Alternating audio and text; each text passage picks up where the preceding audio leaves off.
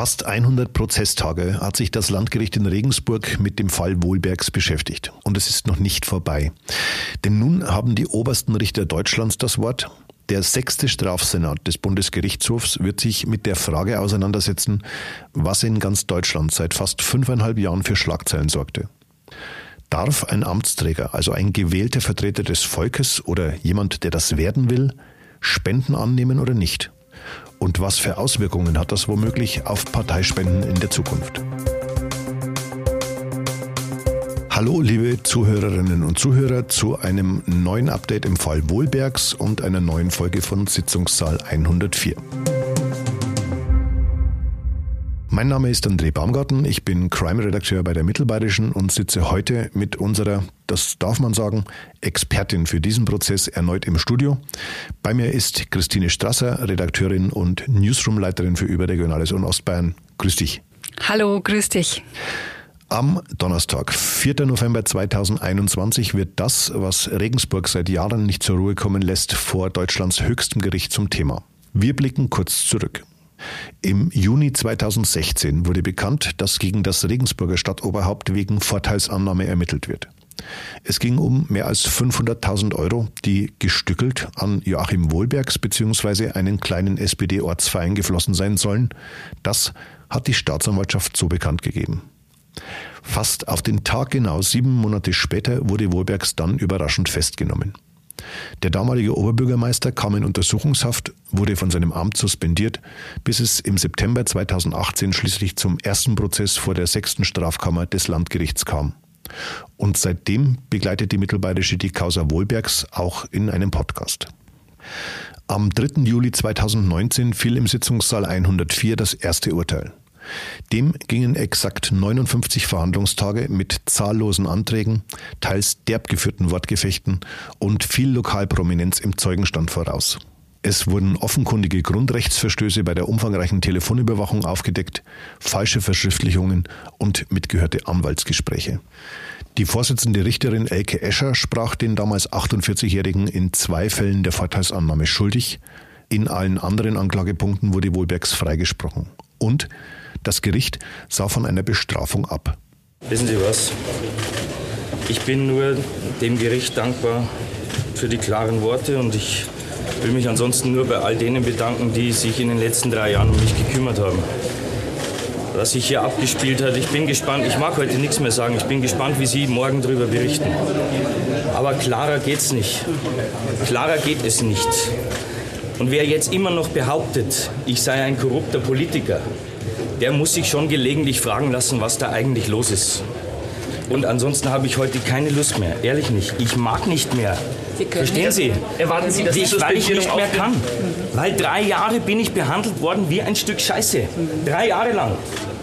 Erwarten Sie, dass die Suspendierung aufgehoben wird? Natürlich muss die Suspendierung aufgehoben werden. Was glauben Sie denn? Über diese Stadt ist der Schleier der Korruption gelegt worden. Und das ist alles Unsinn.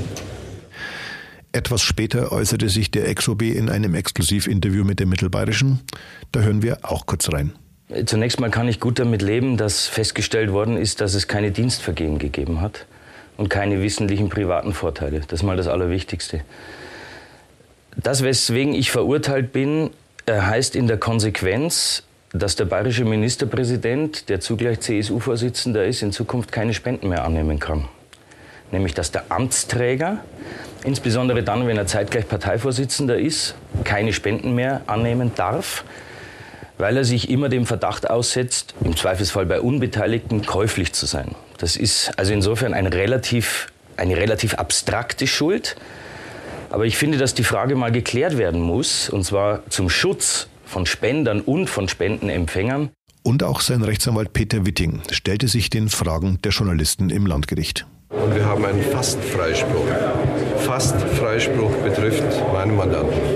Und das trifft die, die Entscheidung im Kern. Ich kann das eigentlich nicht besser formulieren. Ich bin, muss ich wirklich sagen, beeindruckt von der klaren und deutlichen Art der Urteilsbegründung.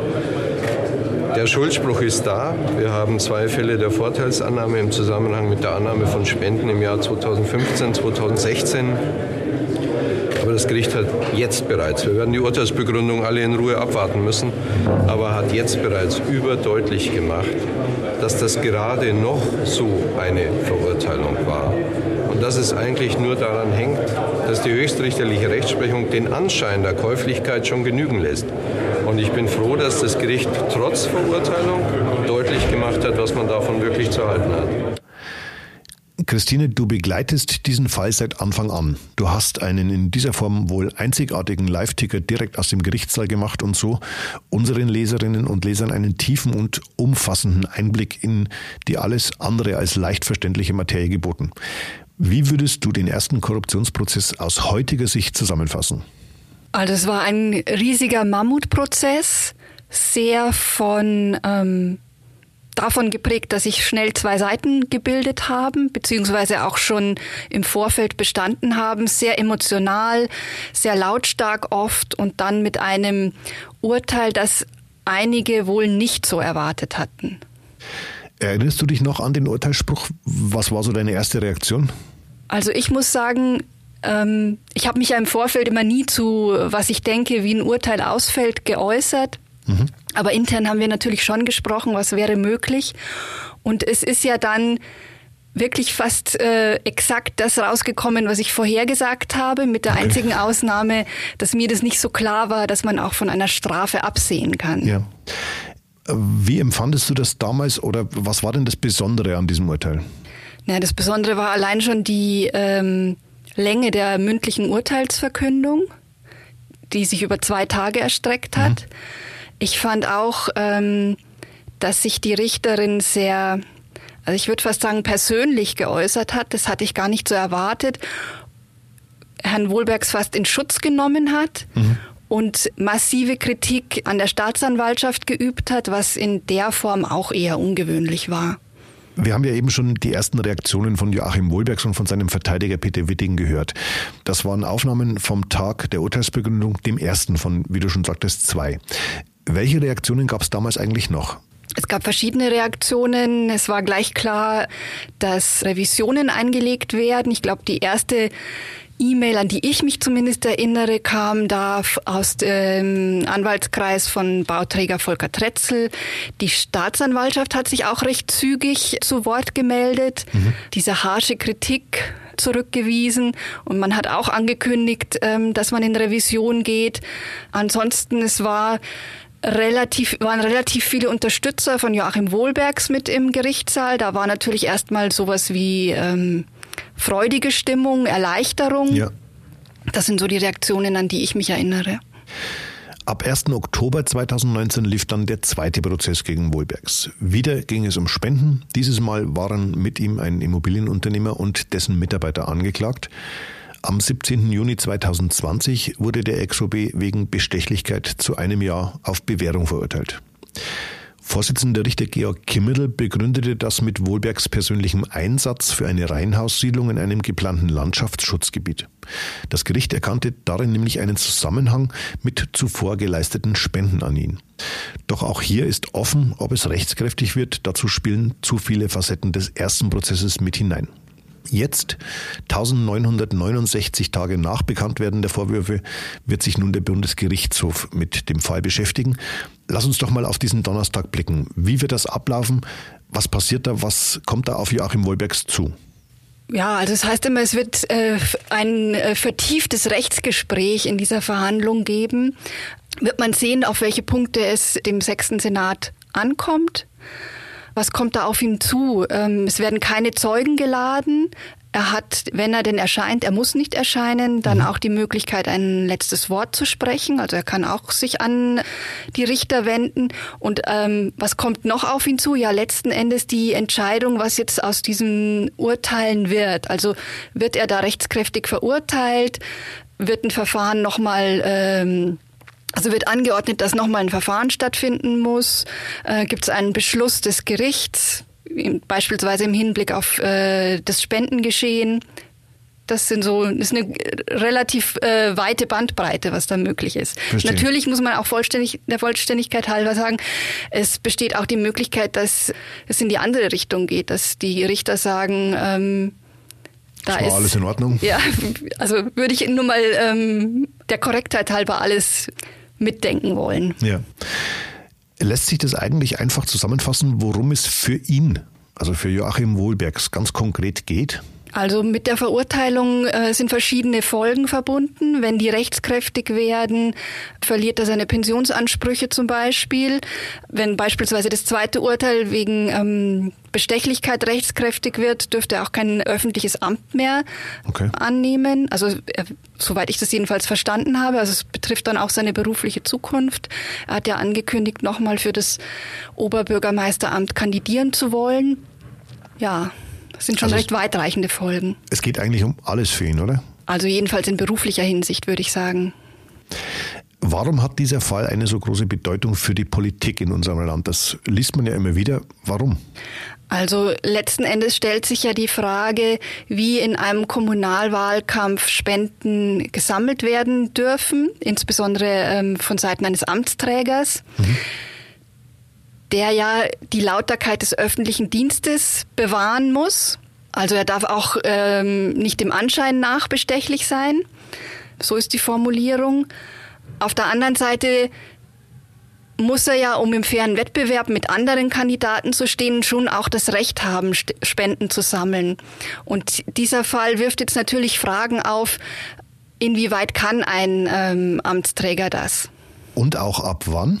Weil das ist ja doch ein ja. ganz elementarer Punkt, äh, der im ersten Prozess sozusagen ja Thema war, wo sich die Vorsitzende Richterin Elke Escher ja doch positioniert hat und gesagt hat, alles, was vor seinem Amtsantritt als Oberbürgermeister war, fällt hinten runter. Das könnte durchaus auch was sein, was der BGH kippt, oder?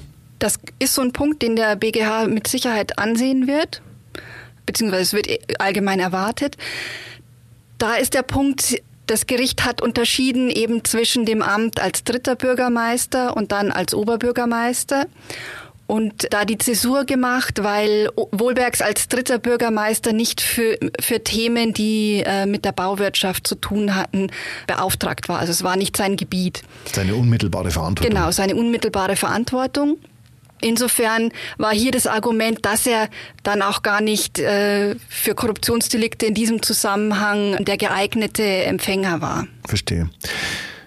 Ist es zu erwarten, dass der BGH morgen eine Entscheidung fällt? Und wenn doch oder wenn nicht, wie wird es weitergehen in dem Fall? Ist das schon absehbar? Also man muss mit allem rechnen. Es kann eine Entscheidung fallen. Es kann natürlich auch erst später eine Entscheidung fallen. Wie geht es dann weiter? Wie gesagt, da ist eine große Bandbreite möglich. Es kann sein, dass der Fall zurückverwiesen wird. Also im Regelfall würde es an das zuständige Landgericht zurückverwiesen, allerdings an eine andere Kammer. Also nach Regensburg zurück? Nach Regensburg. Denkbar ist aber auch, es gibt auch Fälle, dass es an ein Landgericht in einer ähm, anderen Stadt, in der nächstgrößeren Stadt verwiesen wird. Da wäre jetzt Nürnberg zum Beispiel denkbar.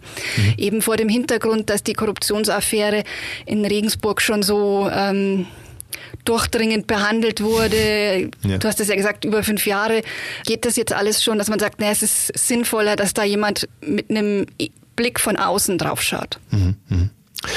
Wir haben auch den renommierten Strafverteidiger und Rechtswissenschaftler Professor Dr. Jan Bockemüll befragt.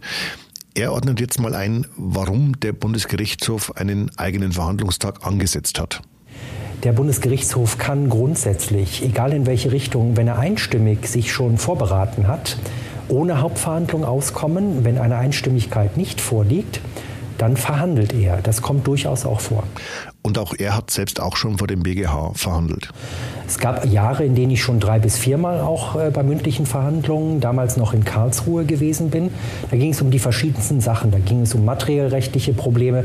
Es ging aber auch um Verfahrensprobleme, insbesondere in Fällen, in denen es zum Beispiel darum ging, ob Aussagen verwertet werden durften, wo es dann um Rechtsprobleme ging. Das drängt natürlich die Frage auf, wie läuft so eine Verhandlung beim Bundesgerichtshof bei den obersten Richtern Deutschlands eigentlich ab?